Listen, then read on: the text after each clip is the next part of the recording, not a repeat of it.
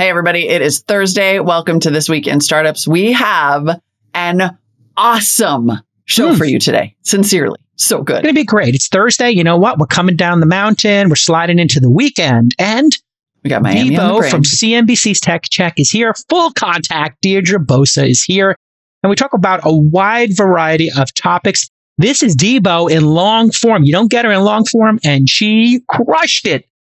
Dude, it is absolutely fantastic. We talk about her interview with Sundar Pichai, which she did like in the hour before she came on our show, the crash in the public markets, crypto, free speech and moderating social media. It is a really wide-ranging conversation, and she can hang. It was great.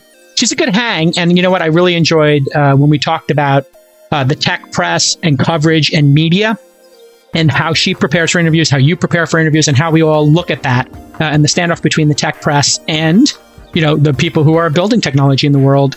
It is a great, I wouldn't even call it an interview. It's like a round table. It's just, you yeah. know, tossing the ball around, chewing the fat. We got to have her on more. C N B C, look out. Look, look out. out. We're She's good for, on podcasts. We're coming for Debo. We're coming for Debo. It's gonna be a great, gonna be a great show. Stick with us. This Week in Startups is brought to you by LinkedIn Talent Solutions. A business is only as strong as its people, and every hire matters. Go to linkedin.com slash twist and get a fifty dollars credit toward your first job post. Cyvatar.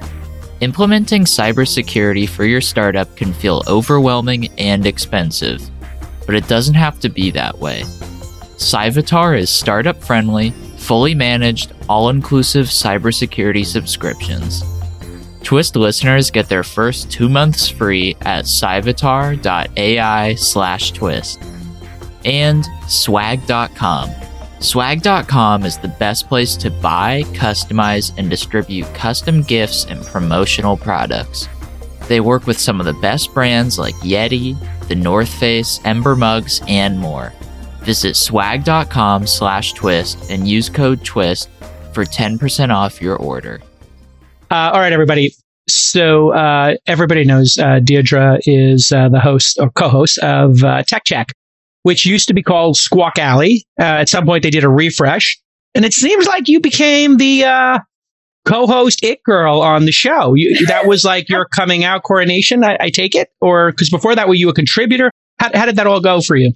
I was a reporter, so Reporting. I kind of, I focused on certain parts of tech, tech broadly, and then really dived in on certain companies now as, you know, co-host of Tech Check, kind of do it all. Got it. And John Reporting Ford, of and course. Hosting and producing probably, and yeah, if I, uh-huh, if I know our type. Giving Jason a hard time mostly. Giving yeah. Jason a hard time. Well, well, I mm-hmm. think it's something to discuss here because people were like, whoa, what did you do, Deirdre? Like, you come on to C N B C and she's just like on you. And I, we had a little on-air thing. We'll throw the clip in here where I was like, "Hey, Deirdre, if you're going to ask me the question, you got to let me answer." So we had a little, like, little chippy moment, uh, but it was all in good fun. You know, what's very unique about this company in this moment in time is we have a generation, really two, millennials and Gen Z, who are growing up with a level of right, financial is it, literacy just, that is Jason, greater than any. Uh, hold on, let me finish, Deirdre. Deirdre, you got to let me finish. Uh, the issue here is this group of people is, I, I do think. Uh, correct me if I'm wrong, when you became co-host, I think you did take the approach of, I'm going to be hard-hitting. Was that an intentional thing? Did C N B C say, hey, you know what? We want to be a little more hard-hitting on the show. Maybe people perceive the show as being, you know, a little too, I don't know, cordial? Or is that just something you wanted well, to do? I want, so everything I do comes back to the audience, right? What do they want to hear? And I think that they want to hear answers to the questions that are asked. I try to ask questions with them in mind. What do they want to know? What do they need to know here? So, you know, as you as you guys both know, Molly and Jason, C E Os speak and C E Os speak. Sometimes they come on with talking points. But, you know, I really feel like people can go to the earnings call or they can go to the annual meeting to hear C E Os speak or guests. When they come on Tech Check, I want them to answer a question. And so, Jason, all in good fun. And I do too, yeah. because I know that you can take it as well. And I love hearing your point of view also. So I want to get to it. But that is really how I approach interviews is I'm not there to please the guest or the C E O or the analyst, whoever it is. I'm there to get the answer for the audience. And sometimes that can come off as, what did you call me? Full contact Bosa. Yes. Well, I mean, that is the origin of you coming on the show, because I was it's like, a term of yeah, respect Deirdre Bosa, from Jason. Debo, Debo is a little full contact. And, term of uh, little did you know, I played hockey for twenty years. So I know. I don't she's shy like, away from that. She's like, get on center. She, we were like having this D M. She's like, get on center ice. I, I played hockey. I was like, I'm not getting on center ice with you. Let's get on skating with me. Jason, Molly, what about you? Any any yeah. skating skills or hockey skills or sports? Oh, God, any no, sports? no. Volleyball, though, the spike. Oh. Yeah, yeah. It's, not a, it's not an ongoing contact situation for me. It's more a murderous spike right at the end.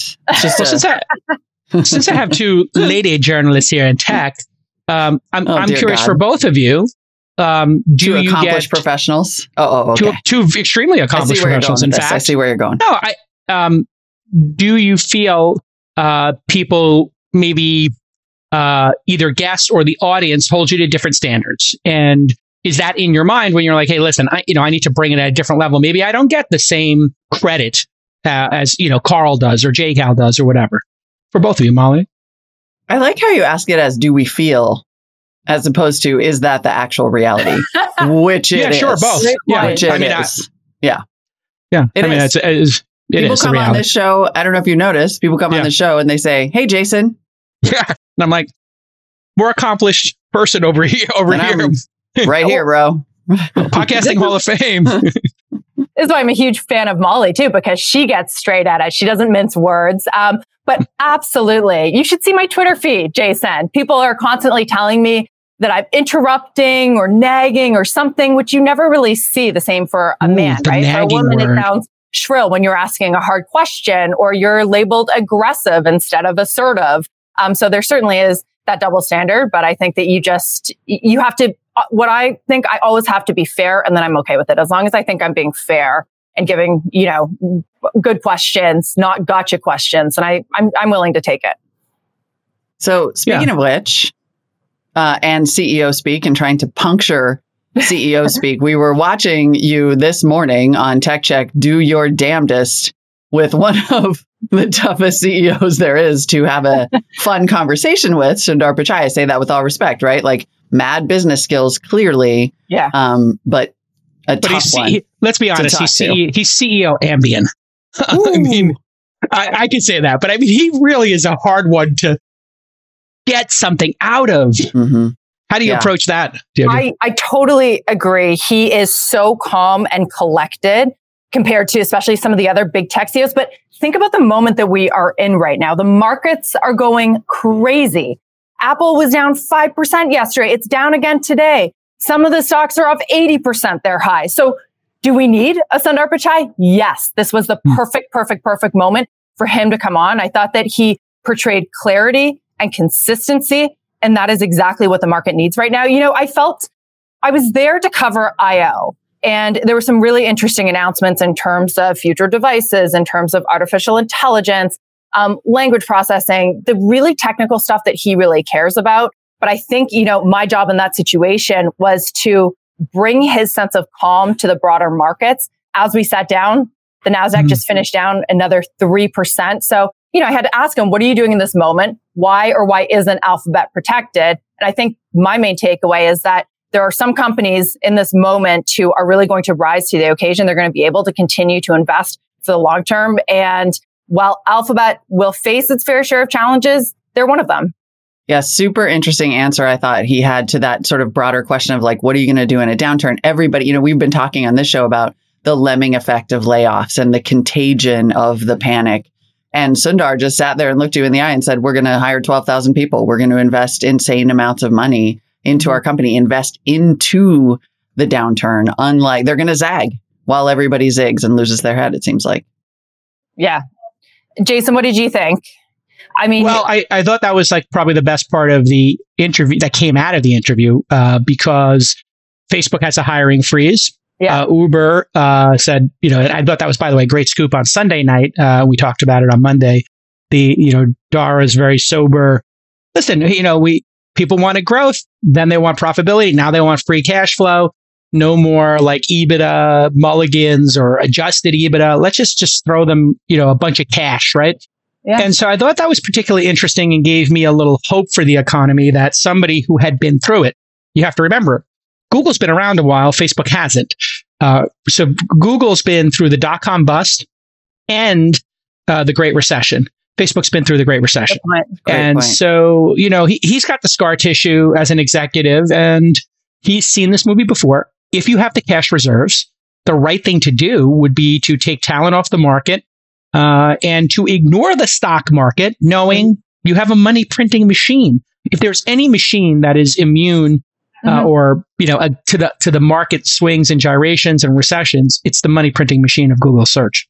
And Google has, what, one hundred sixty billion dollars in cash and cash equivalents, right? Yeah. So, but, but at yeah. the same time, you know, one thing he said, I was trying to get him to talk about some of the rivals, like, why can you hire twelve thousand people when Meta has to do a hiring freeze, when other companies are going to have to lay off? And he says we're a diversified business. That is true, and they're shifting, but we do have to remember that Alphabet, the majority of its revenue is still advertising, right? And mm-hmm. advertising can be yeah. sort of this canary in the coal mine. We saw that with YouTube. People kind of freaked out last quarter because yeah. growth was slower. So it's not that they're immune. It's that they're most immune and resilient. He sort of had a good, yeah, exactly. He's more resilient. resilient. Right? So and that cloud good- business, though, to your point, that cloud business still is playing a distant third, right? Yeah. But behind Microsoft and and and Amazon, and is not yet profitable. Is that right? That's right. They're losing about a billion dollars a quarter, but right, a billion dollars a quarter, it's like pocket change for them, especially when this is sort of a, what a secular world. Strategy. Like the pie is going to increase. Google will get there. Um, they'll be a player. They already are a player versus questions around some of the other smaller guys. So, you know, and I ask Ruth Porat, the C F O, about that almost every time I talk to her. You're still losing money. What does that mean? Really doesn't mean anything to them because it's only a yeah. billion dollars. Yeah. Ah, spring is in the air, people, and there has never been a better time to grow your business. And LinkedIn Jobs is here to make it easy to find the people you want to talk to faster and for free. We love LinkedIn here at Launch and at Insight. We've hired so many amazing candidates on LinkedIn. And you know what? People take it seriously. If you're posting a job on LinkedIn, people know you're serious. They know it's a great job. And that's why small businesses rate LinkedIn Jobs number one in delivering quality hires versus leading competitors. You can create a free job listing in just minutes, and you'll reach the world's largest professional network of over eight hundred ten million people. Every time I read this ad, it goes up another ten, twenty million people. It's incredible. They're going to be at a billion people soon. And now, you can add that purple hiring frame to your LinkedIn profile. Did you ever see that where it says hiring and it's in purple? Well, you want to have that on your profile so people know you're hiring. So here's your call to action. LinkedIn Jobs helps you find candidates you want to talk to, and they help you do it faster. Did you know that every week, nearly forty million job seekers visit LinkedIn? Yeah, they do. And you can post your job for free. That's linkedin.com slash twist to post your job for free. Terms and conditions do apply because they're giving you something for free. Yeah. Well, I mean, and this is the challenge, I think, of what you do every day versus what we do every day, right? Like we're talking about private markets. We've got this luxury of, hey, a ten-year arc. And then when you're a public company, you have analysts, you have a daily or you yeah. know, a five-day-a-week check-in on your stock for whatever number of hours. Um, and, and it just changes how you have to communicate. One of the great features of the private market right now is I'm not pulling up a portfolio of three hundred private companies and crying. I mean, I pull up my portfolio of twelve public companies and I'm like, ah, but I'm not. We invest when companies are worth five to twenty-five million dollars, generally speaking. That's our sweet spot. It, you know, you can't really lose uh, when you're investing that early in a company because one, you know, company makes up for a lot. Now, if you're a Sundar, you've got to communicate to the market when everybody's panicking and scared. You have to have a lot of fortitude. I think Bezos had that where he's like, listen, you guys can say whatever you want. The stock price can go wherever it wants. This is what we're doing. We are building for scale. We want to grow. And and people didn't believe him for a long time. Um, and I think Sundar's now got that moment where I think he should just ignore the markets and ignore the stock price and maybe lose ten billion dollars a year instead of four billion dollars on the cloud computing. Because if you're a bronze, what's silver worth? And yeah. we know what gold is worth. I mean, mm-hmm. the, the Amazon Web Services business is tremendous. Yeah. You, you did you did dive into... Um, The the Elon situation and free speech. I thought this was one that you could have gone an hour with him. I guess they gave yeah. you twenty minutes or thirty minutes. What did fifteen. They give you? fifteen. It's ridiculous. See, so this is... Oh, I, I hate I that. That's, That's lame. Cool. I would have... Yeah. See, this is where your producers uh. and like C N B C has to say, listen, if you're going you need to sit with us for forty-five minutes. If you don't sit with us for forty-five minutes, then we're going to tell your story through your competitors. Like somebody, some producers got to be like you know a what, little though? more well, hardcore. Okay, well, let me play the other side of this. I, okay. I especially with Sundar Pichai, I would have loved an hour, five hours with him for sure. I would have even just like fifteen more minutes to talk about the really interesting stuff yeah. they mm-hmm. announced at I O. We had to get right to the point, you know, like I just met Sundar for the first time and I was like, I know you don't want to talk about your stock price, but this is what our audience cares about right now. So we sure. got to get into it. Um, I will also say though, that I've done a ten minute interview with the Canadian Prime Minister and got a lot across. So you mm. do it. There's such, so much preparation put into ten or fifteen minutes with that in mind that it's never going to be enough time. And that mm. I guess would be like one of the biggest challenges about doing T V. Versus maybe mm-hmm. writing. Live T V. Love to do longer form. But at C N B C, you know what you're getting. You're getting in, you're getting out, and you're not doing your yeah. job. Like I'm not doing my job as the interviewer if I can't do it in fifteen minutes. So yeah. I try, but I would yeah, love. What's I mean, frustrating is like there's so much more you want to do, and then someone will come after you later and be like, I can't believe you didn't ask oh. about this. And you're like, you go, feel free to do yeah. a fifteen minute interview with a C E O who operates like seventy-seven different businesses, and you want to ask about at least six at like totally anyway, behind, Molly, while, while we're making it, sausage. It, it barely gives sausage. you no I, I think the audience really likes to hear this. I think it's great for you to come on and talk about it because it, people are like, it's so frustrating that you can't ask the follow-up question about um you know specific instances of uh freedom of speech and censorship, you know uh, an issue there, which Molly's made some very good points about, like, you know, is it, is it really censorship or is this just like a, a private company? But I thought that what came out of that was very interesting is that Google has one worldview when it comes to search. The law. Mm. If it's illegal, let us know, but we are indexing the world's information. And that was made by Google and uh, that was made by Sergey and Larry's philosophy, right? That's the, if you want to take something down, you know, go to the law, and we're going to disclose like what legal letters we get. We're going to have a transparency report. Now you go to something like YouTube, a community site, slightly different than a search engine because they're not making the content yeah. there. They're, you know, and um, they're hosting it. So it's a little bit different and they're monetizing it. So they're acting quasi like a publisher, right? They're, they're promoting stuff, they're hosting stuff. And, you know, there's a lot of interesting cases there, like, people do dangerous stunts and they do hidden camera stuff. Is it illegal? Uh, in some cases, but in most cases, no. Right. Should they be hosting that stuff and then having young people, you know, as but one example, David Dobrik, you know, doing that crazy jump with his Model X, then some other kid decided to rent a Model S and do the same street jump yeah. and crashed his car. It could have killed like, you know, a poor family that was walking their dog or something. And I, I've, you know, talked to Susan about this and like, you know, really, you really got to get this under control. So I'm like, oh, am I for censorship? Yeah. Because I'm like, you're a, really more like a broadcaster, like a network. Discovery, you know, or C N B C wouldn't show that stuff or they would really contextualize it. So I was, I was curious what your thoughts were on that's well, something that came out of your discussion that they, they do one thing on YouTube and another distinctly different thing on Google search. It is a great point. And you could tell that he spends a lot of time thinking about this. So there was something at the very end. I'm not sure how many people picked up on this, but finally I asked him about open sourcing a social media platform. Is that the answer? That is what mm-hmm. Elon mm-hmm. Musk and even Jack Dorsey have talked about doing so that yeah. you, the responsibility is no longer on the C E O. You cannot call them a publisher if it's open source because you're letting right. the audience decide. And I asked him, does that help or does it amplify the problems? And He's, he didn't give a lot, but if you read between the lines, which we always have to do, he said, it's interesting and I'm glad that's being discussed. Mm-hmm. Um, what C E O wouldn't love that to be discussed, right? Because it takes the responsibility off of their shoulders. And the idea of open sourcing, right? You just leave it up to the people who are looking at the content and coding essentially the site, right? Um, so I don't know. I don't know how far that is off. You probably, Jason and Molly, have a better view of that. What do you think, Molly? You? Well, I... I think it's really interesting because YouTube for so long has escaped all of this scrutiny, right? And and YouTube has been uh, employing an algorithm for engagement that has encouraged really dangerous stunts for years. They've had advertiser boycotts over, you know, advertisers who don't want to be put next to terrorist content. And and somehow YouTube has managed to sort of like walk this line where they take some stuff down.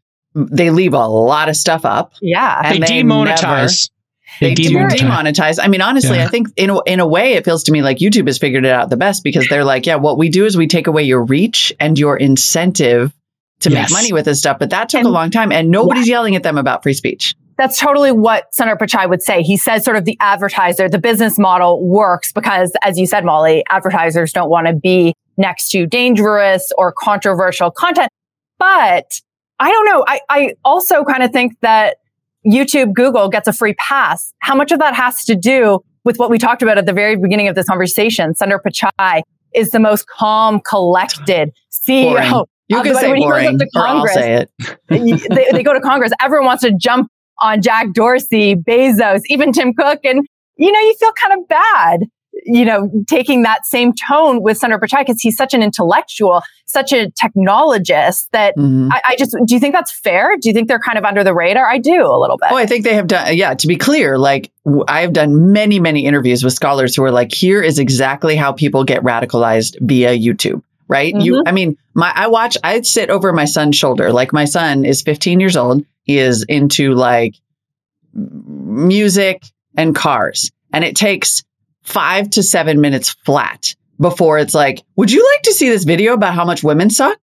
Like, wow. It's the, not that the, women suck, the Molly. Recommendations. It's Jordan Peterson, you know, Jordan Peterson. It's, there's a, a, a generation of men who don't know how to interact with women. And, you know, I, my heart breaks for fault. Them. Wow. That's my, that's my Jordan Peterson. Thank you, Deirdre. I didn't know your impressions were so good, Jason. Amazing. I, I yeah, amazing. Wonder more often. So meta. Here's a problem a lot of startups face. They need cybersecurity, but they don't have the staff to implement it or manage it. So if your startup is overwhelmed with thousands of different services and you're looking for a simple and cost-effective starting point, well, Cyvatar makes cybersecurity effortless for startups and S M Bs. They have all-inclusive subscriptions that you can cancel at any time and solutions for your businesses so you can close more deals, get compliant faster, and gain customer trust. And they are a preventative service, not a reactionary one. Cyvatar offers all-inclusive, fully managed cybersecurity as a service, a free platform to analyze and report on your cybersecurity, a member experience team that ensures your satisfaction, and flexible payment plans that you can cancel at any time because they're confident you're going to get great, great service and value out of Cyvatar. And they're going to get you up and running in less than sixty days. So you can use Cyvatar's freemium version right now at no cost. But if you want to upgrade, you can get the first two months free at cyvatar.ai slash twist. That's C-Y-V-A-T-A-R dot A-I slash twist for two months free. So meta. It is, you know, the, the algorithm, I think, is a big part of this. Um, I, I do think that there is something that Larry and Sergey did very specifically. They fired themselves. This was a, a strategic, I, I know this um, because I know them. They did something very strategic. They put themselves as chairman, you know, board members. Yeah. They don't go to the office. And they're like, I can't get dragged to Washington or in front of, you know, whoever in parliament and whatever European country, E U, because I don't work there. I am a shareholder. If you drag me up there, I'm going to say, I don't know because I have not been to the office. My key card doesn't work. Like they literally can take that kind yeah. of position. And you know what? It's a true position. They don't know. They've delegated. Is uh, that calculated? A hundred percent. A hundred percent. They they do not want to get dragged there. It's much easier to go for a walk with Sundar and say, this is what we want. And who does Sundar serve at the behest of? The board. Who controls the board? Larry and Sergey. But then, so, then Sundar, Sundar is like, I'm the C E O of Alphabet. I don't know. And Susan Wojcicki never gets called to Congress. I mean, it just is fascinating. She will. Yeah. I mean, she will. I mean, I think that was in a way why they made her C E O was so that you could bifurcate these two things. I, I know this sounds like a crazy conspiracy or chessboard, but it is a chessboard. And you do chess. have to think these things through. I, I think the it's thing strategy. that... strategy. Uh, it's corporate strategy. It's, it's, it's, it's really, too. really yeah. good corporate mm-hmm. strategy. I mean... This is where Zuck, I always thought the, the right move for Zuck was to make himself executive chairperson uh, and then put uh, Sheryl in charge of Facebook and that collection, and then put some wonky person in charge of Meta. And then he could pull strings from, you know, his kite board in, you know, Kauai or where, wherever he is on Lake Tahoe, you know, um, because you that know, guy needs to stop talking. He well, needs to stop. It, no. it's, it, it is it is challenging. Other talk, people are talking about C E O interviews. When is the last yeah. time Zuck sat down with a journalist? Yeah. Yeah. No, I mean, he will, I mean, he's, he's got a very, he's, he's taken a much smarter route, uh, and perhaps sinister, but. You think um, that's smarter? It, Well, going on Lex Friedman and Tim Ferriss and Joe, and I don't know if he did Joe Rogan, but he did Lex Friedman. And did he do Tim Ferriss as well? I think he did. You know, like those folks are so excited about the access.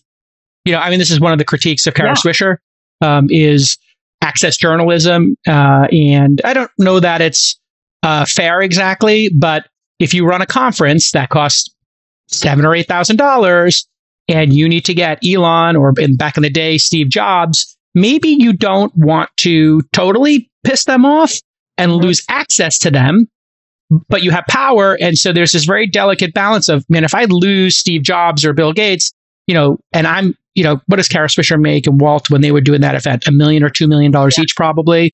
Uh, and so that's like a real business. And if you get big all-stars there, well, it prints money. Trust me, I'm in that business. But, I know. But those, those businesses won't last, right? Because you're not getting like true answers, true content. You're not doing it for the right mm-hmm. reasons. Molly, I'm interested in your experience. No, no, they will last. They ha- they um, will and they have.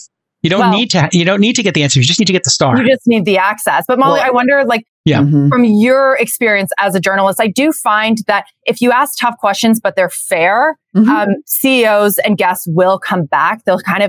They may not love the question, but they appreciate it, you know, and I think in the end, it makes them look good, but it makes them look more credible if they can yeah. sit there and be asked it. So it took me, I would say, like a long time to figure that out, Jason, especially when you called me, you know, full contact bozo, right? Some yeah. people don't want to be You're interviewed. Like, I'm still working on it, man. But I will say, like, the best people do want that kind of interview because it helps yeah, their exactly. credibility in the long run.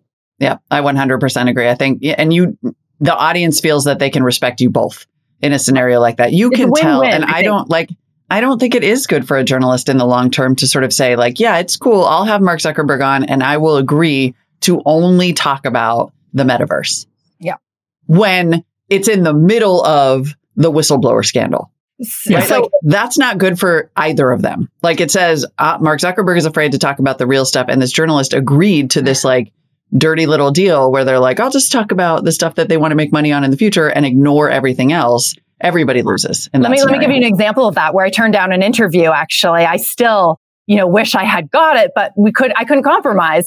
Um, Jack Dorsey a few years ago granted us an interview on Square, and the condition was no questions on Twitter, right. not a mm. single one. I said, you wow. know, I'm I'm genuinely no more interested in Square than Twitter, but you, you know, I can't not ask a question. I can't do my job. And so we never did it. And that was the yeah. last time I was offered that interview. yeah. yeah. So, I mean, people don't know this, but it it is definitely, it comes into the calculus. And so I think, you know, if you're running events uh, and it is, you know, it is a business, right? Like, so if you're a journalist, that's one thing, but if you're the business owner, and so it does change. So the business owner is going to think differently. And I think, you know, if you, again, to Kara Swisher, she's a business owner. Like she is a freelancer for the New York Times. She owns the yeah. event business. Mm-hmm. She gets a percentage of the, you know, profits of it. So that would be slightly different, right? And, and you do have a, a, a little bit of calculus. And then some people are just like, you know what, I'm going to opt out and just go direct. So I'm curious how the go direct movement or what you think of that.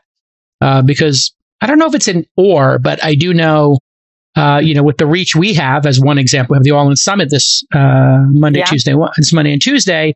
Well, the press wanted to come, and a lot of the speakers were like, eh, you know, I don't know if I can be as honest and whatever. I was like, well, you know, we have more reach than any tech podcast or most, uh, yeah. any business or tech podcast. So we hit twenty-six in the rankings last week. This show's number five, six, seven in the rankings in tech. Yeah.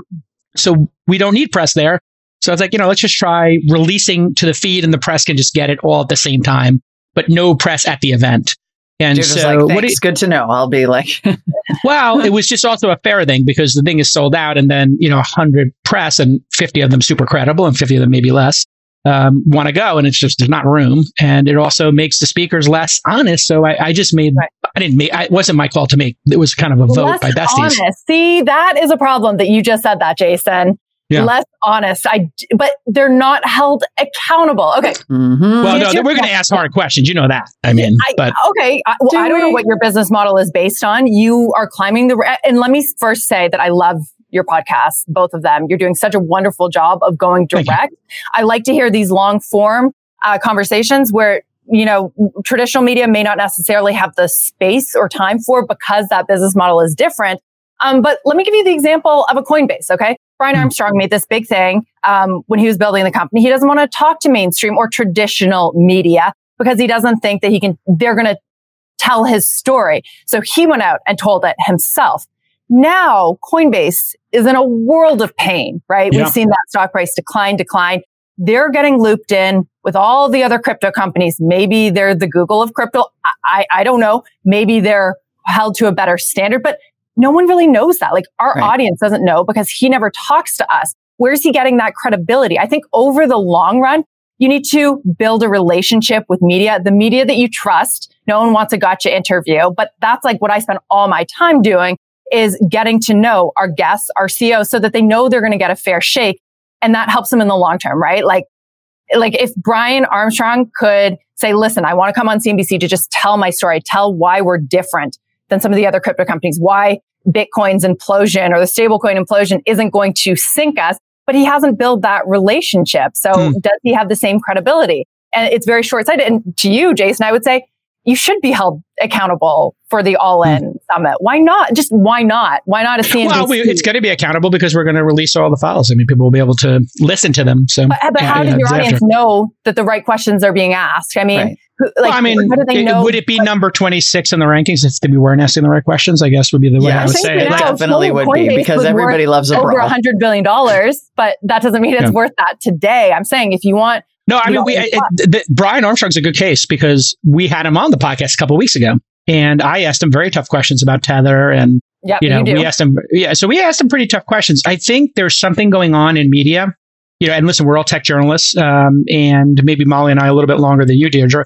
We we were part of the very campy, cordial uh, moment where.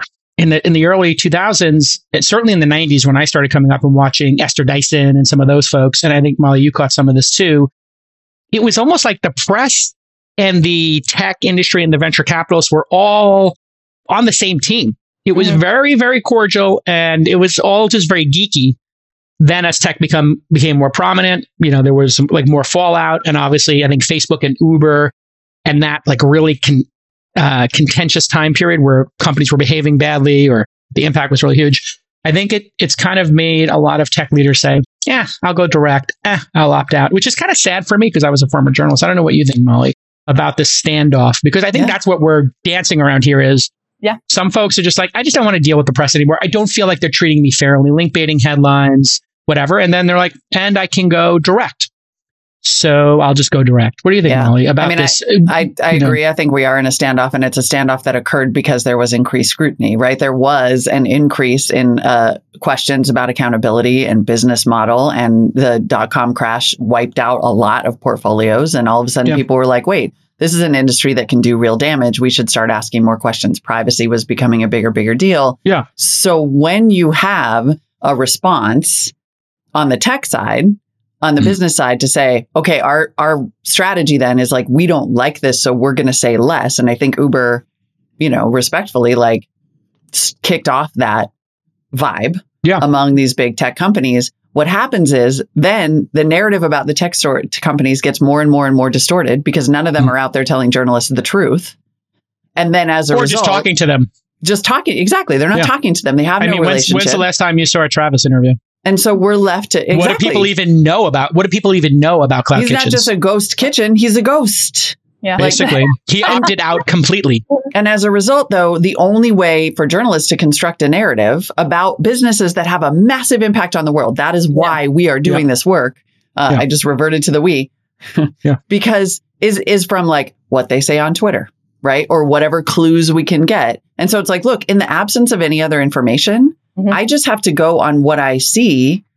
Mm. And then this tech C E O is like, that's totally inaccurate and unfair. And it's like, well, f- then tell me. Yeah. Right. And so with the tech, I mean, Deirdre, I'm interested in your your position on this as like you got to experience, like, I think, and I'm not sure when you started as a reporter, but uh, I would perceive it like, you know, in the two thousand ten time period. Am I right? I was in Asia. Well, I, that's a whole nother story, but I started uh, as a journalist in China where access yeah. is very different. Wow. Yeah. yeah. Be careful. yeah. I think it's better to be in America at this point. Wow. But, I mean, you've been followed by way worse people than Emil. Yeah. Oh, um, yeah.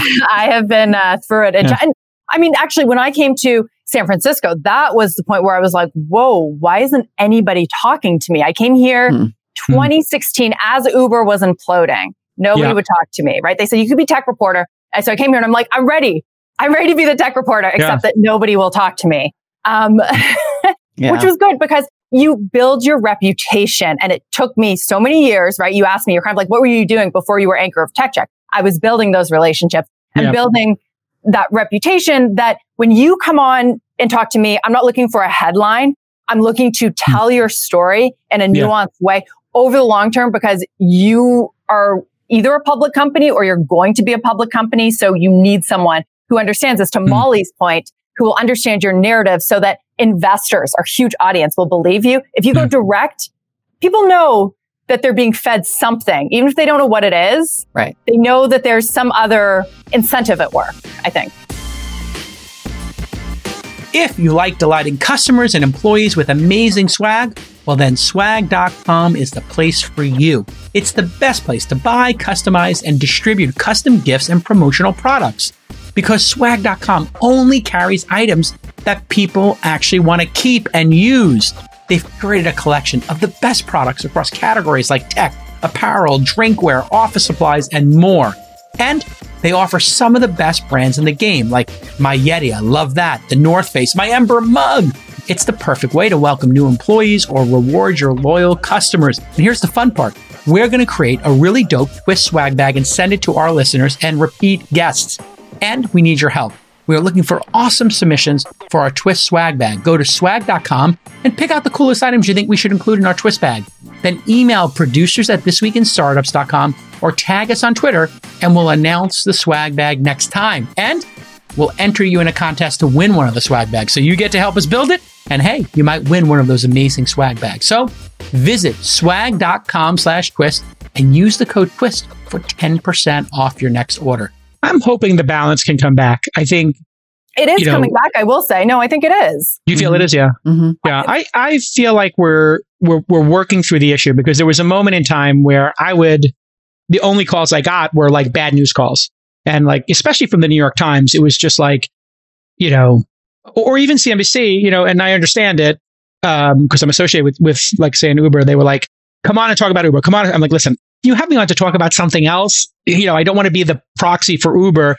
And, you know, in fairness to the producers, they were like, okay, let's, let's take these, you know, next two hits off from Uber and let's talk about some other topics, you know, like, because, and yeah. then it, it's when you're, when you're the subject and the only thing you hear is bad news, bad news, bad news, problem, problem, problem. You're like, okay, well, this isn't worth my time. I think that's what a lot of them are like is I would but, rather but tell my story. Problem? And that's, Well, is the problem the question, or is the problem Uber? Because I know you and I well, have faced yeah. off on this, and I just don't know that there's been really good news on Uber for like as long as I've been here. Right. Well, actually, I think it's pretty great news now. I mean, the focus level has been great and doubling revenue, and like it's trading for one point X times its its its its uh, revenue. So I, I think disagree, there, but another time for that conversation. Be a whole, we could do a whole hour on it. Um, but you know, I, I think uh, what, at the end of the day, profit. is a real metric, and it's going to be a money printing. Uh, it will be a money printing machine, just like Uber or, or just like Google or Facebook, you know, and Amazon. They're just going to turn the dial, and if that's what people I, want. I will it's say be what amazing. I like about Uber yeah. is its transparency. They know that they yeah. haven't done a good job in telling the story to the market, so yeah. they're being transparent. I think that Dara is very good. I love a C E O who will come on T V when his stock is down like twenty percent. Shows a lot yeah, he's of confidence. Great, great communicator, yeah. The story, though, I still have not bought in. I do well, the, not. The goalpost changed. Too. I, yeah, well, I mean, time will tell. I think these super apps have proven themselves in, in you know, uh, super Asia. Super app, come on. Yeah. Well, you know, I, it's interesting. I, I, I was using uh, Uber to get to my hotel in Miami here, and then it was like, I need to get some, you know, bottles of water for my hotel room and some food, and then I, you know, hitting Uber Eats while I'm on the way to my hotel. And so this idea that groceries, food, travel, and then experiences, hotels, you know, and, and if you look at his background, where did he come from? He knows how to book hotels. He knows how to book flights. He knows, and then they got the taxis. So I know, but Apple all you're talking do, about is a business model to book. You're not talking about a business model that's innovative or doing something disruptive. Um. Well, I, I think taking out friction and making people's lives easier with this stuff is pretty innovative. Uh, so and having it all in one app. Expedia.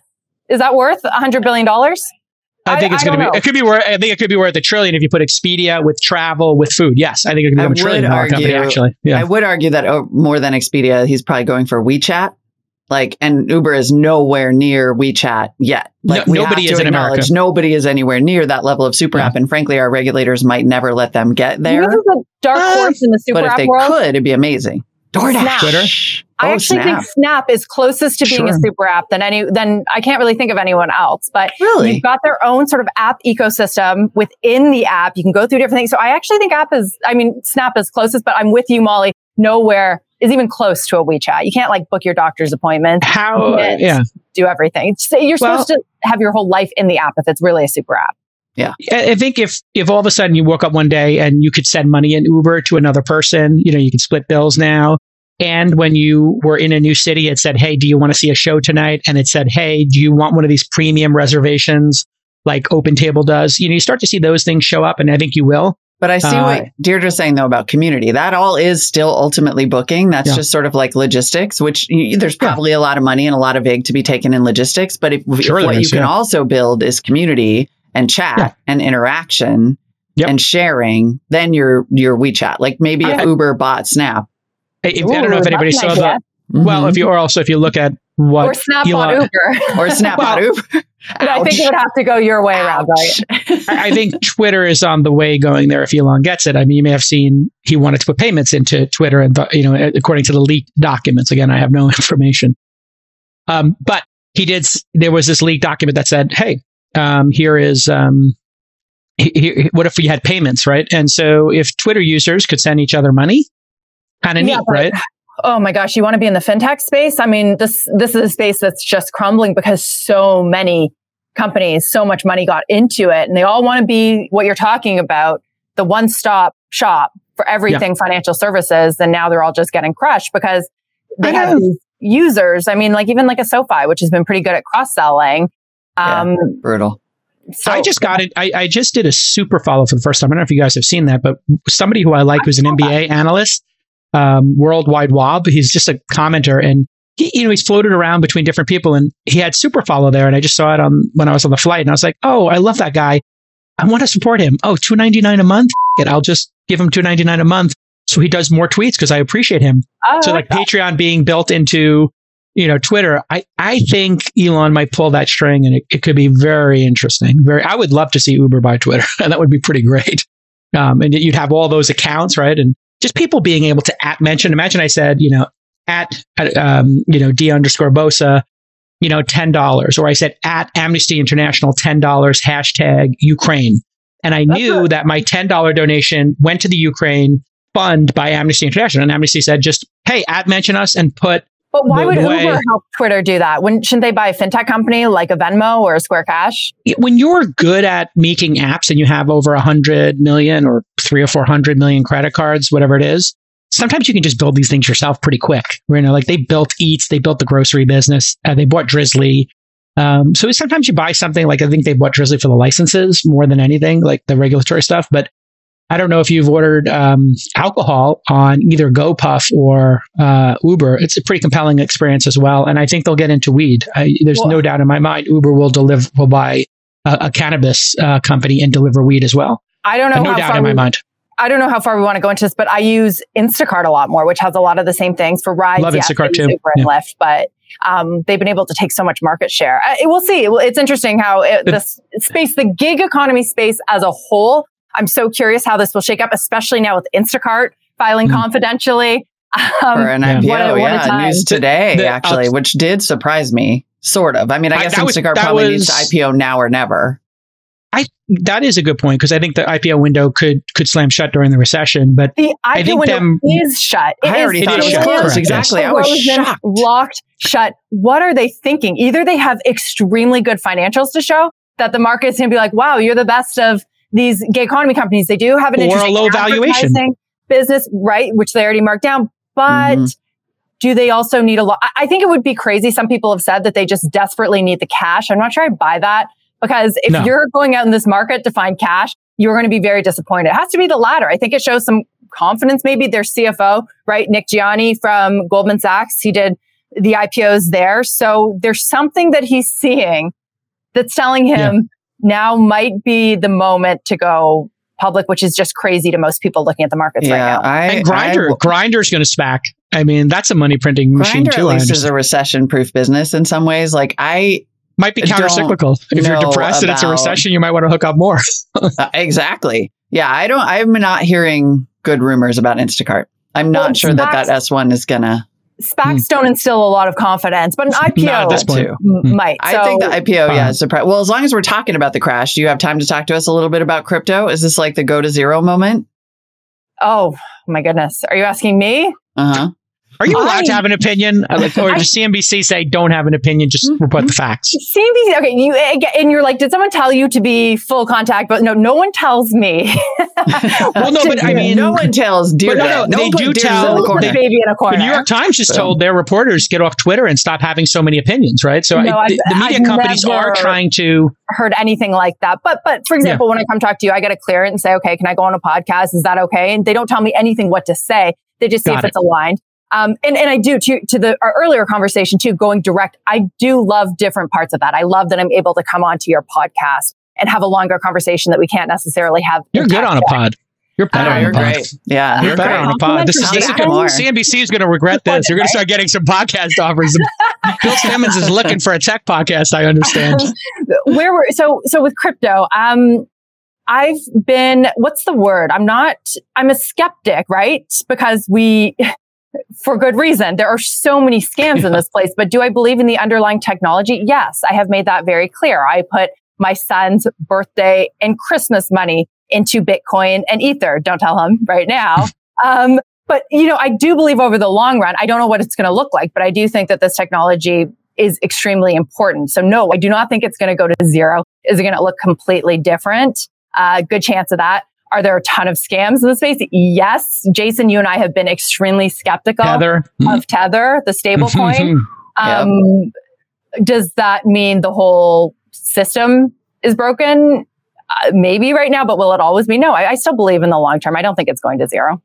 Hmm. Speaking of Tether, um, they depegged. Uh, I don't know if I like that word. Um, they unpegged. I, they, what's the word here? They missed the I peg. Like, I like depegged. I depegged? Okay. Like it was I supposed just, to be pegged you, you and now it's not. It sounded like a choice. They did not choose to depeg. It was depegged by okay, the market. Okay, I like that. Yes. Yes. It was not in their control. So they went down. I was like, I was like three in the morning because I was on Pacific Coast time and I'm here on the East Coast. So I'm like up at three in the morning and everybody's like, hey, Jake Al, like, you've been waiting for this. It's ninety-four cents. And mm-hmm. it, that's like, whoa, that's, it has happened, but it's rare. Um, and then they were, did some announcement that they were moving stuff from one chain to another.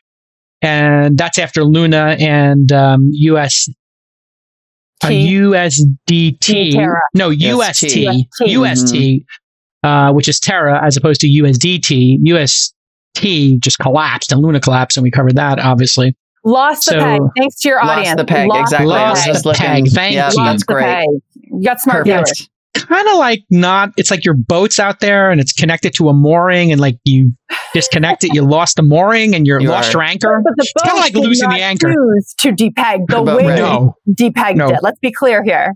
Yes. So it became, fish, it became I mean, untethered from the peg. Uh, oh, hello. Even more confused. I think what's going on here, I got to be honest, is I think, you know, as the tide goes out and we were talking about like Lake Tahoe and some lakes because of the drought are Lake like... Mead. Lake Mead is going down, Deirdre. And they're like, oh, yeah, we found a body in a barrel from nineteen eighty. We can close that case. And the sheriff's yeah. like, yeah, happens every time. You know, There's the, going to be more.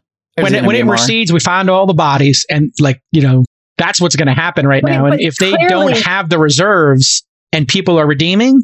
Well, okay. okay. I think there's an important distinction to make here. So yeah. if there's, this is a horrible analogy. If there's a body at the bottom of the lake, that's U S T, right? That is yeah. going to be yeah. the algorithmic stablecoins.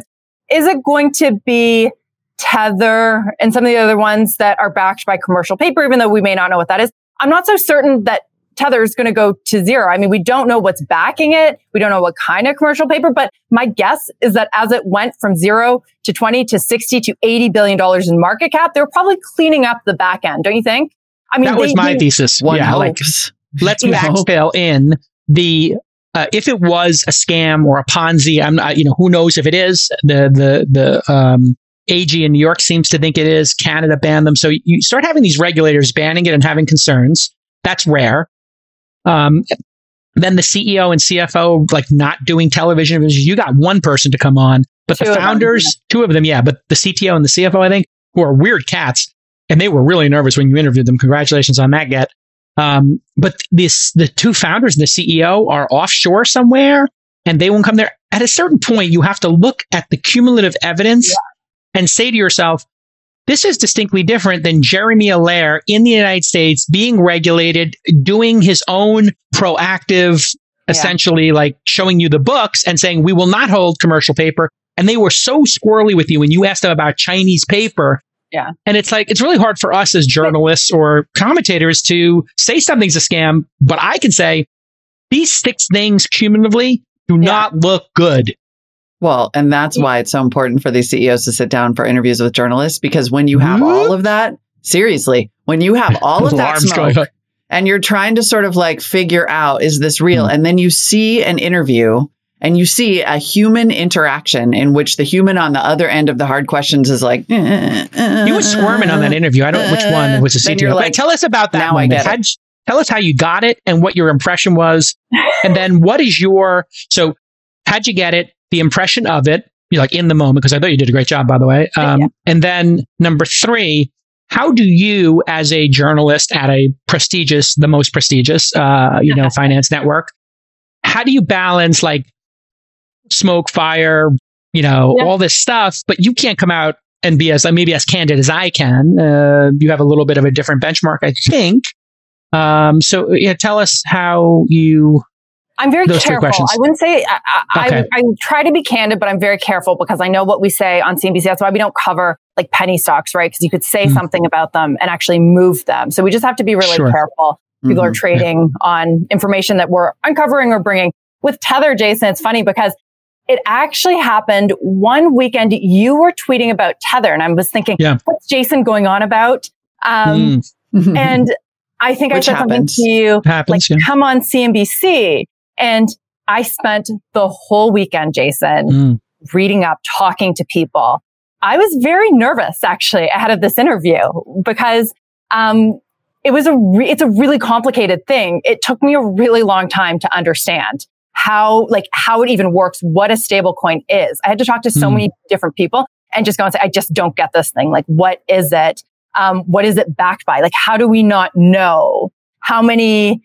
You know, how much commercial paper could there be in the world that if it's this big, no one knows who they are? So again, once I started asking those questions, it seemed very obvious that like, what is this thing? And when I spoke to you, it was funny. I like to, I like to give you some debate, Jason. So yes, we're good at it. Good debate. On, you were like, this thing's a scam. And I said, well, who cares? Who's using yeah. it? You know, crypto natives right. that just need it as a tool. And they liked that line of questioning because I kind of stuck up for saying like, why does it actually matter? It didn't actually. Mm. So they thought that I was, you know, a good person to give an interview to. And I Not didn't, it. I didn't try to do anything different. I just went and I said, hey, here's all the questions I have. Is it, right. I'm not trying to get you. I just, I, can you answer them?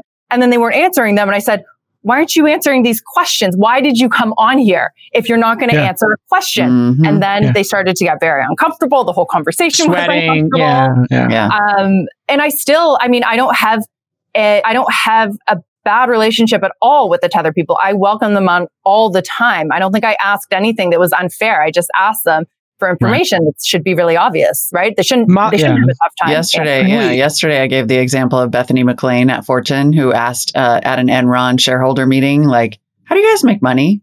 Right? And it was that question that, and the piece that she wrote mm. after where she was like, turns out no one can answer that question, that led to the unraveling. Like, mm. it is a hundred percent our job to ask those fundamentals, like even up to and including, why is this so complicated? And it's not Does our it job have to, be? to sound smart, right? Sometimes, right. Molly, it's the simplest questions that yes. reveal the most. Yeah. How do you make money? How do you make Why money? Why aren't you profitable? Can right. you be profitable? Like, these are very basic questions. And I think there is something happening in crypto. We, Molly and I talked about it on the show just, I, I don't know if it was yesterday or the day before, where if something is so complex that the person who made it can't explain it to you as a journalist, a finance journalist on C N B C, Molly from Marketplace, New York Times and C net, Jason Calacanis, investor in three hundred companies. Like, we know what yeah. we're talking about. We're, we're amongst the most in the know people.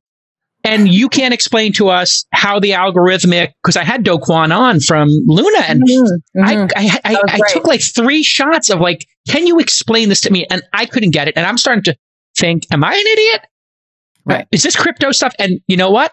I said to myself, no, no. This is exactly what happened with the the default swaps and, and the mortgage uh, backed securities in two thousand eight. They were too complex as a way of um, obscuring. obscurifying and obscuring mm-hmm. the grift. Mm-hmm. And so I think that when a when a crypto project is so complex that it can't be explained, I think everybody's alarm bells should go off. Things in the world are not that complex. Whoa. And when they are made to be that complex and the person can't explain them to you, I think there that that is a potential sign that something's not right. It could be that I, something is super complex, but generally it's a red flag for me. Can Go I ahead. Give a counter argument here though? Sure, please do. Yes, that's There's why you're here. So much in the crypto world that I can't understand that, right. And I'm happy to admit that. And what I'm told by some very smart people who I do trust in the industry, like a Sean McGuire at Sequoia, right? He has a pretty good view. And I asked him, I said, people are investing in crypto. They don't understand how the technology behind it works. Does that mean that they shouldn't be investing? Like you look at someone buying a share of Apple, right? They understand demand for iPhones. They understand the product. And he had a good point. He said, think about the internet. When it was being built, you couldn't know, the average person didn't understand it. It didn't mean that it was useless or it wasn't a real business. It was, you can't understand all the technology behind it. We still use it. It is still, you know, a big thing today. So it is really hard to figure out when you have to sort of trust in the technology. We're not engineers, like you said, we're journalists.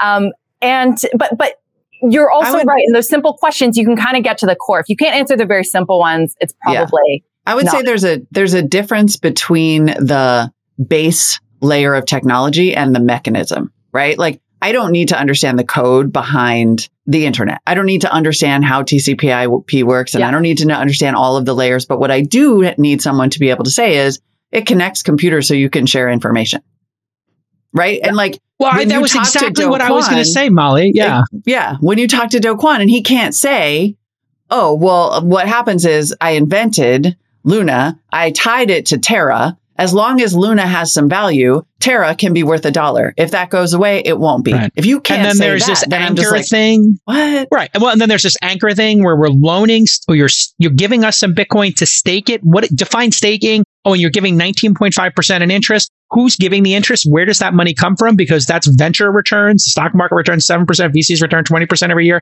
How do you? Wh- who took the loan and and who's giving that money? And they can't explain it. And it is complex. You know, Web three is a collection of like ten different technologies. You could, you could talk about encryption. You could talk about blockchain. Mm-hmm. You could talk about distributed technology. Right. There, there's so many pieces to it, of course. But Bezos is, doesn't have to explain to you T C P I P and your web browser and, you know, H T M L to explain. You one click, you buy a book, it comes to your door. And I think a lot of these crypto folks use the technology as a way of obscurifying the grift. And, and we'll see when the tide well, goes out what reality using, is. They're using the enthusiasm, right? I mean, crypto has just right. been this mainstream thing. Whereas FOMO. When Terra U S T came out, everyone was like, a lot of people were like, hold on a second, an algorithmic stablecoin? Like, no. All you need to do is read like Matt Levine's, Matt Levine's uh, newsletter, right? Yeah. That breaks it down. Yeah. It's like, in the world, in a, in a, in the sphere of scammy things, this is extremely, extremely scammy. But there's other people out there who may not be interested. They just want to get in on this crypto gold rush. Mm. And those are the people, all three of us, are trying to ask questions for, right? Yeah. Make yeah. it as simple as possible so that they don't buy in. They know that there's different levels of internet companies or crypto companies. Well, no um, one um, wants to be the person who says, including Do Kwan, and this is what's so interesting about crypto in general is, again, there's the underlying technology and then there's the part that is literally enabled, like you just said so well, by enthusiasm, by community. And so at the heart of that is, if no one believes that Luna is real, oh, it's definitely not. It goes to zero. Hmm. The end. Right? He doesn't want to say that. He doesn't want to have to come on a podcast and yeah. be like, yeah, the truth is Luna only exists because I made it up. And hmm. so as a stake in Terra, it will only work if you believe me. Yes. Well, like money in the real world. Very risky like thing to say. Financial instruments too. Let's be but fair. That yes, is actually how financial thing. instruments work as well. It's if the market believes you, then this will go on forever. I yeah. mean, it's only a Ponzi scheme until they actually create something, right? And yep. Jason, you operate in the startup world, so you know that as well. I mean, you're giving money based on dreams. They have a certain yep. amount of time to achieve that. Yep. This so is the, in fact, they should yeah. just say it. Like it would be more, it would be, it would be more much intellectually more honest yeah. if they just said it. And they were like, "There's, we believe there's enough enthusiasm and excitement and this community cares. And then we can create a whole new transformative financial tool, but it relies on all of you." Well, Sam Bankman-Fried yeah. talks in those terms. And I think that's why he is one of the most credi- credible people in crypto. Um, mm. And a lot of people point, care and listen to what he says, because I do think he's more willing to talk in those terms, more candid, more honest. Yeah. The, the challenge for me with crypto is, you know, if you look at what we what was created in Silicon Valley long before I got here and long before I started investing twelve years ago, eleven years ago, there was this milestone-based um, investment um, system. You you convince a couple of angels about your dream, friends and family, they give you one hundred K, they give you two hundred fifty K, you build some sort of prototype, you're like, "Hey, isn't this interesting? Uh, you know, I'm Tony Fattel, here's like a Nest kind of thermostat thing I'm building up in Tahoe. Uh, it almost works." And then they give you more money, right? And you get the two million dollars check or the million dollar check. Then you get the product to market, you get one hundred customers, they give you the twenty million dollars check. What is really inspiring, interesting, and broken about crypto is they're like, "Oh, you have this dream? Great. Let's give you one hundred million dollars to pursue it. And then let's tell everybody in the world that this is the dream. Here's the white paper. And everybody can participate in it." And you're like, that's breaking securities law. You're knowingly doing that. People are not buying this for token for utility. None of them are using it in any utility way. They are all buying it based on pure speculation, hoping it goes to the moon. So you're breaking securities law. Somebody got one hundred million dollars and put it in Panama in some foundation that nobody knows the board members of. And when you break the milestone-based system, what you're doing is saying, you know what, we're going to give a twelve-year-old the keys to a Mack truck. Like, what the f- do you think is going to happen? Like, you you get your driver's license at fifteen or your permit. You can drive during the day with a parent next to you. You can go within X number of miles of your house. Like, there's all kinds of controls on this. And I think there are controls in our economy and securities law for a reason. You don't want to have a twelve-year-old behind a Mack truck or flying, you know, a seven forty-seven. You know, you, you learn, you get your license, you pilot a small plane, you get a bigger plane, you go certified, you get tested. We need regulation here. And I think that's what's going to happen this next year. So much money is going to be lost, so much pain. Terribly, people are going to commit suicide because they lost their fortune. So much suffering is going to happen that regulators are going to be like, stable coins? You want to make your own currency, which countries do? No. No more of the stablecoin nonsense. Hmm. And you got to audit, audit it. And you, you can be this size. And you need to have insurance. And you need yeah. to act like a bank. Enough of them is going to play by the rules. And I like think Coinbase, that's where the S E C is failing. They have to play by the rules. There's a rule set here for a fucking reason. Play by the rules, okay, everybody. But the crypto world, I'm sorry, Jason, the crypto world will mm. argue that who's policing traditional finance, right? We talk about money laundering and scams. Yep. And they'll in, be right about that too. Yes. So lots of things you know, are true. I, I understand what they're saying. The regulators don't necessarily do a good job policing the existing system. And the crypto companies would argue that they want in because they also, again, there's different degrees of this, right? Um, there is Terra U S D, there is Tether, there is Circle. Um, and I think they welcome, at least the better ones, welcome regulation yeah. so that at least they have that stamp yeah. of approval. Um, stuff's going to get through, of course, like I it does just, in the traditional system. I hate this argument that like everybody else is committing crimes, so why don't we get rid of the cops and the justice system? It's like, well, okay, not, not you know, fair I, either. I feel not like the crypto either. people are not sincere in this. They're like, no, no, oh, no. you know, so, the go- why should the government get to decide? It's like, because people okay. deserve some level of protection. No, because maybe it's more efficient. I'll t- I'm Canadian, as you know, yeah. Jason, Molly, maybe you don't know. I um, I have to transfer money from Canada to the U S on occasion.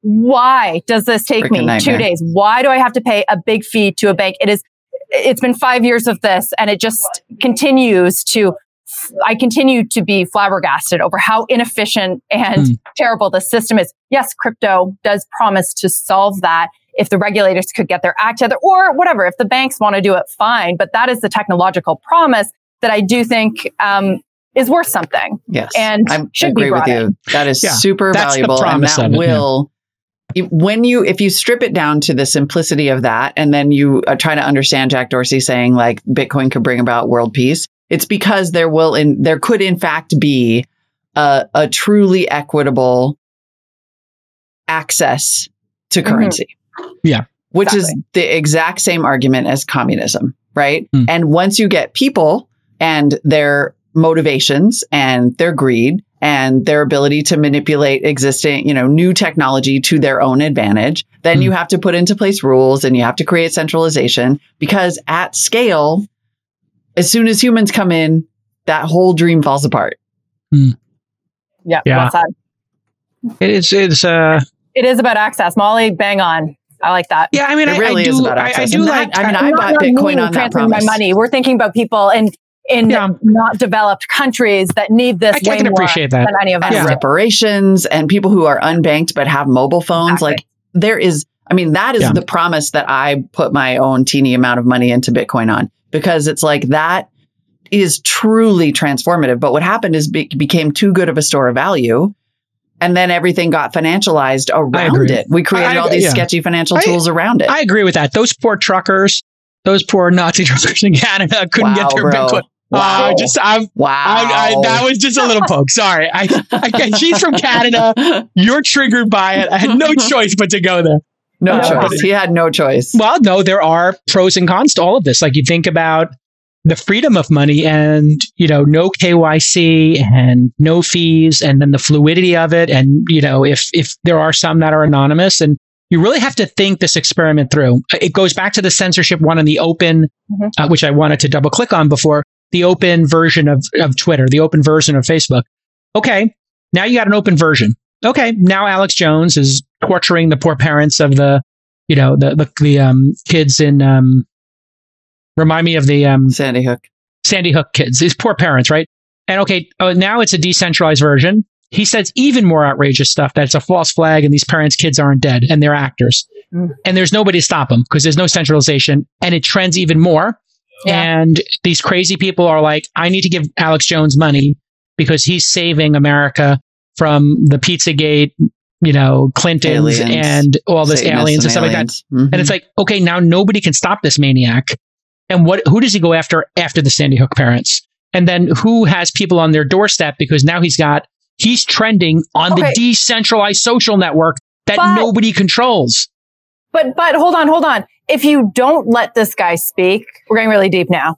If you Let's don't do let this guy speak, people are going to think there's some conspiracy. At least the craziness is out there on display, right? If you don't see that at yeah. all, and I think this is probably like Elon Musk's argument, right?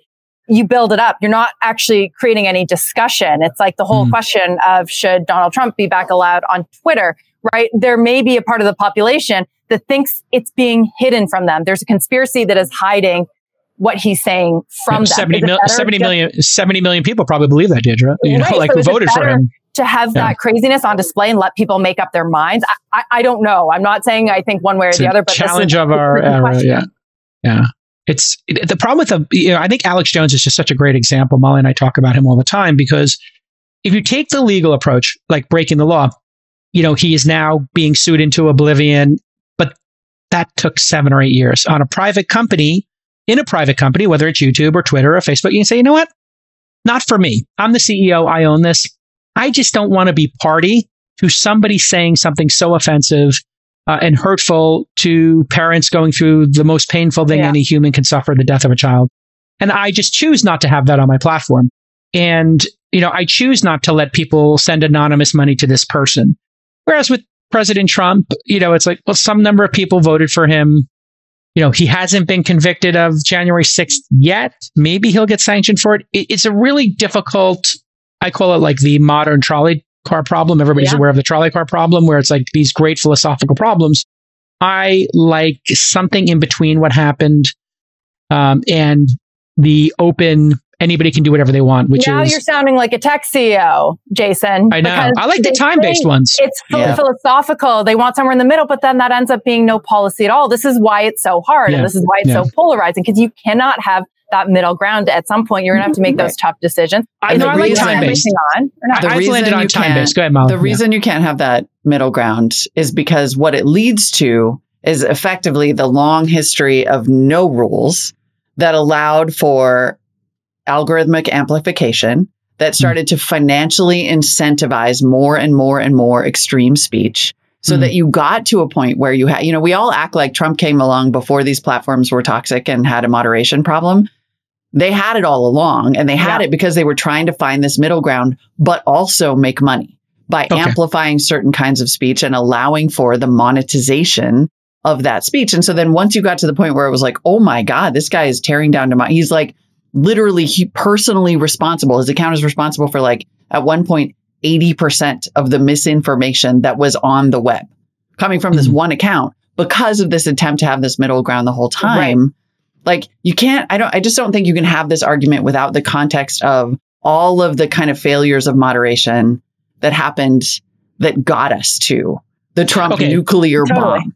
In what are the media. things, Deirdre, that you would improve? Because I think this is where like we all talk about, okay, chaos and, you know, just anything goes. We probably don't want that. I uh, secret people putting their thumbs on things and shadow banning people. I think a lot of people would agree, like, we don't want that. So on a practical basis, two or three things you would do, and then we just go around the horn to make it feel uh, or, or to trend it towards, you know, what's good for society and what you think is good for society. Do you have like two or three suggestions? Honestly, no, this is too hard of a question for me. I, I, this is this is not my job. I do not know because. You okay. say you want one thing and then you give up another. I really feel for the people that have to do this, from the C E Os yeah. to the regulators. I do not know what the answer is. The question of free speech is an age-old question. I do not know because, and I and I'm not even prepared to say one thing that I want. Like I said, you may mm-hmm, give up something mm-hmm. else down the road. Um, personally, though, I, I do like to see everything, so I don't know. But again, you bring up the example of Sandy Hook. Do I want parents to have to relive trauma? Absolutely not. Will I give up some of my views, what I see for that parent? Yes. But I don't know. How do you decide that on an individual basis? Yeah. I think, I mean, I think you raised the key point, which is that it's really hard. And anybody who thinks it's easy, including, you know, he, he Elon, including the elephant in the room, Elon. No, like, I don't think he thinks it's, it's easy. He does. He doesn't think it's easy. He he thinks it's complex, but um, I think he thinks there's something different to be done. I, I have actually a couple of feelings on it. I think the first step is to stop talking about the polarized views of this and to just start going full transparency, case by case. Um, and that would at least give us a framework. So with Trump or with Sandy Hook, we never got to see what was happening. I, I would like to have a log file of all the actions taken. If you look at what, what Facebook did, a really interesting thing, they, after the... Um, After the advertising thing, there was an advertising thing. They said, here's the Facebook ad manager. So there's a thing called Facebook Live Ad Library, and you can see every ad. So they just made it transparent. I'd like to see every um, account that was, and I'd like all the academics to have access to it. Every account that was turned off, every action that was taken, categorized, and just let those academics or individuals say, hey, here's the moderation actions going on, and here's how the decisions were made. Let's have a discussion about it. I think that would be a good first step. That does we also assume that there was decision, right? Like we also don't, I don't think we should safely assume there was moderation decisions happening all along, right? Like one of the big knocks on of Trump course. was that he had violated the terms of service over and over and over. Yeah. And it wasn't until the thirty-seventh yeah, really please. egregious time that Twitter was like, okay, we have a rule now. And our rule is if you're newsworthy, we don't, right? Like you can't really be transparent about a system if that system doesn't exist. Yeah. I, I agree. And that's why it should be transparent, because then you'd say, okay, you're not even making a decision here. There's no right. decision being made. And then in some right. cases, people are like, yeah, uh, you know, I don't, I, I don't know if ivermectin works or not. And they're like, ban your account. And you're like, I, I, I didn't say I'm pro or not. I just said, I don't know. And like people had their accounts banned for just saying the word ivermectin. And it's like, Uh, okay, that doesn't work either. This, in know. terms of that transparency, we know that this is an extremely difficult, delicate topic. I don't think Zuckerberg is doing himself any favors by not talking about it, right? I mean, I asked Stupid. Sundar Pichai exactly. straight up, what does free speech on the internet mean? He gave a very nuanced, careful answer, but that's helpful. How are you thinking about it, right? You don't need to have the answers. No one expects you to have the answers or say that mm-hmm. you don't have free speech, but how are you thinking about it? And I think that Zuckerberg is putting him, his back against a wall by never talking about it, because then everything he does, you don't understand where it comes from. Mm-hmm. Yeah. Yeah. They, agreed. There is a, if you guys uh, haven't seen it, there is transparency report dot google dot com. And, you know, this, you know, this kind of exists in the world already uh, for search. They, they just need to copy what was, what's being done already um, at, there you go. for Google search, where they just like, here's the dangerous sites. Here's why we took them out of the index. Here's what governments are asking us. Here's the subpoenas we get. And they did that. So when they take stuff down, the government can't be like, take this down without sending them a notice. They're like, send yeah. us the notice. We're going to share the notice, unless it's that, I guess there's a FINRA court or something where you um, can have like things taken down or do data requests without tipping your cards, because that would tell the criminal like you're going after mm. them. Anyway, listen, it's over an hour with Deirdre. She usually gets fifteen. Messaging. So great. It's so great. With Debo. This is fun. This is your the best. Good long form. C N B C mm-hmm. is... Got to uh, give uh, Deirdre a little raise here, because you need your own show. Bill Simmons and a bunch of other podcast networks now know that Debo is good in long form. You're good I mean, in long form. I'm just happy to talk to the two of you. Molly, ah. an absolute pleasure. What a delight. Mm, there it Jake is. Hal, let's hang out. Jake, how mm. are we friends? Are we frenemies? Of course. What, what, I think you're great. Right. I think you're yeah. great. Um, I'm just joking. Of course. You yes, know I love you. you. We're besties. I think we're besties after this. We are. So anyways, we'll see you on Tech Check soon. I'll yes, always, I'll come on soon. Give you a hard time. Just kidding. I love it. I love it. Let's go on. Let's do it. I want to talk. I want to talk about Uber. I want to. I want to come on and talk about like the, this tipping point for Uber. So maybe Let's after All In Summit, I'll come on and we'll we'll talk about the chances of profitability in the Uber. Maybe you know share the super app conversation we had here, which I think is a super yeah. interesting one that people aren't talking about. Thank All you right. both so much for having me. Thank Thanks, you, Deirdre. Make sure you upload that audio file for us. Cheers. Take care. Bye.